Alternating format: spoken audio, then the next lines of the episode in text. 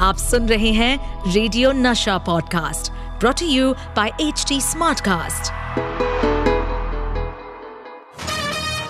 the filmy calendar show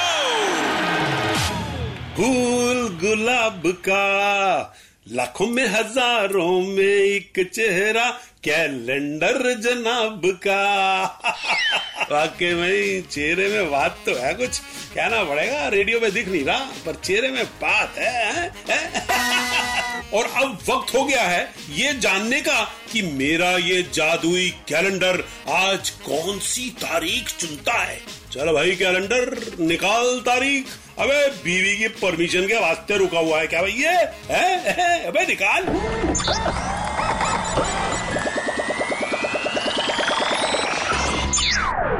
और आज calendar ने जो तारीख निकाली है, वो है 11 जून 1980 और इस दिन क्या हुआ था? बॉक्स ऑफ़िस पे आई थी एक हसीना, जिसने फ़र्स्ट हाफ़ में छुड़ाया था हीरो का पसीना। इंडियन बॉक्स ऑफ़िस पर पहली बार हीरोइन ने किया हीरो का मर्डर और पहली बार लोगों ने देखा कि एक हीरोइन कैसे हीरो को मारकर उसकी सारी जायदाद को हड़प लेती है, मगर वो हीरो दूसरा जन्म लेता है।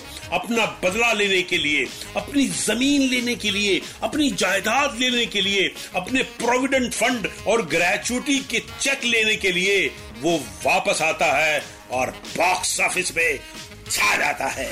जी हाँ ये फ़िल्म थी रीइंकारनेशन पुनर्जन्म के ऊपर बनी सबसे बड़ी ब्लॉकबस्टर में से एक कर्ज ऋषि कपूर, टीना मुनीम, प्राण राज किरण और सिम्मी गरेवाल, साथ में प्रेम नाथ म्यूज़िक लक्ष्मीकांत प्यारेलाल जी का और लिरिक्स थे आनंद बख्शी के और डायरेक्टर थे द शोमैन सुभाष कई।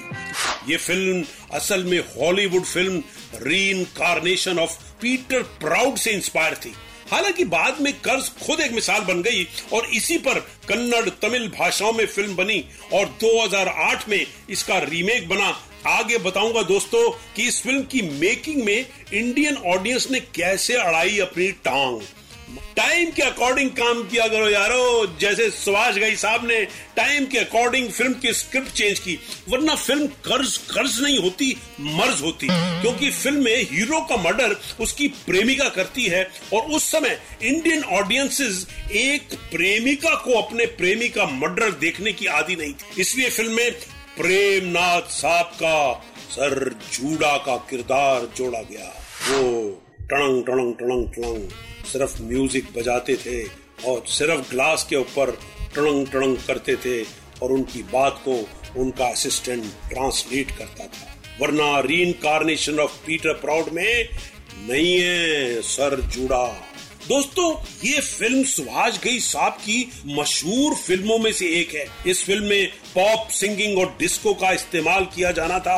तो सभी को लगा कि म्यूज़िक के लिए शायद बर्मन साहब या बप्पी लहरी को लिया जाए। मगर मैं आपको जो बात बताने वाला था ना, वो ये थी कि सुभाष घई जी ने इस फ़िल्म में फ़िल्म मार्केटिंग का एक नया आइडिया इंट्रोड्यूस किया। ओम शांति, ओम गीत के दौरान एक म्यूज़िक कंपनी के बैनर लगाए। ये पहली बार था कि किसी कंपनी का नाम इस तरह पर्दे पर लाया गया। और सुभाष जी ने ये कॉन्सेप्ट अपनी कई फ़िल्मों में दोहराया। जैसे हीरो में उन्होंने एक मोटरसाइकिल का ऐड किया। दोस्तों, फ़िल्मों में अच्छी बातें होती है ना तो कई बार कुछ गड़बड़ बातें भी होती हैं। मतलब ऐसे ऐसे पॉइंट को मिस कर जाते हैं डायरेक्टर लेकिन यही फ़िल्मों का मज़ा है कि लिबर्टी ली जाती है और ऑडियंस को हम चकवा देकर उनको एंटरटेन कर देते हैं। फ़िल्म कर्ज में आपको अच्छी तरह याद होगा कि प्राण साहब जब सिम्मी गरेवाल को वो दो बरस की बच्ची को छोड़ के जाते हैं तो कह के जाते हैं कि इसकी परवरिश जो है, वो अच्छी तरह करना। और जब दस साल बाद आते हैं तो उसको बारह साल का होना चाहिए। लेकिन जब वो आते हैं तो वो लड़की बड़ी हो चुकी है और पहली इंट्रोडक्शन में गाना गा रही है, मैं सोलह बरस की दोस्तों, ये थी कहानी 1980 की मशहूर फ़िल्म कर्ज की। अब अपने कैलेंडर को दीजिए इजाज़त। क्योंकि यहाँ से पहले पंटरों को मिलने जाऊँगा फिर घर जाऊँगा तभी फिर वापस आपसे मिलने आऊँगा। तो फिर मिलेंगे इसी शो में जिसका नाम है the filmy calendar show with Satish Kaushik tata bye bye the filmy calendar show with Satish Kaushik इस पॉडकास्ट पर अपडेटेड रहने के लिए हमें फॉलो करें एट एच डी हम सारे मेजर सोशल मीडिया प्लेटफॉर्म्स पर मौजूद हैं।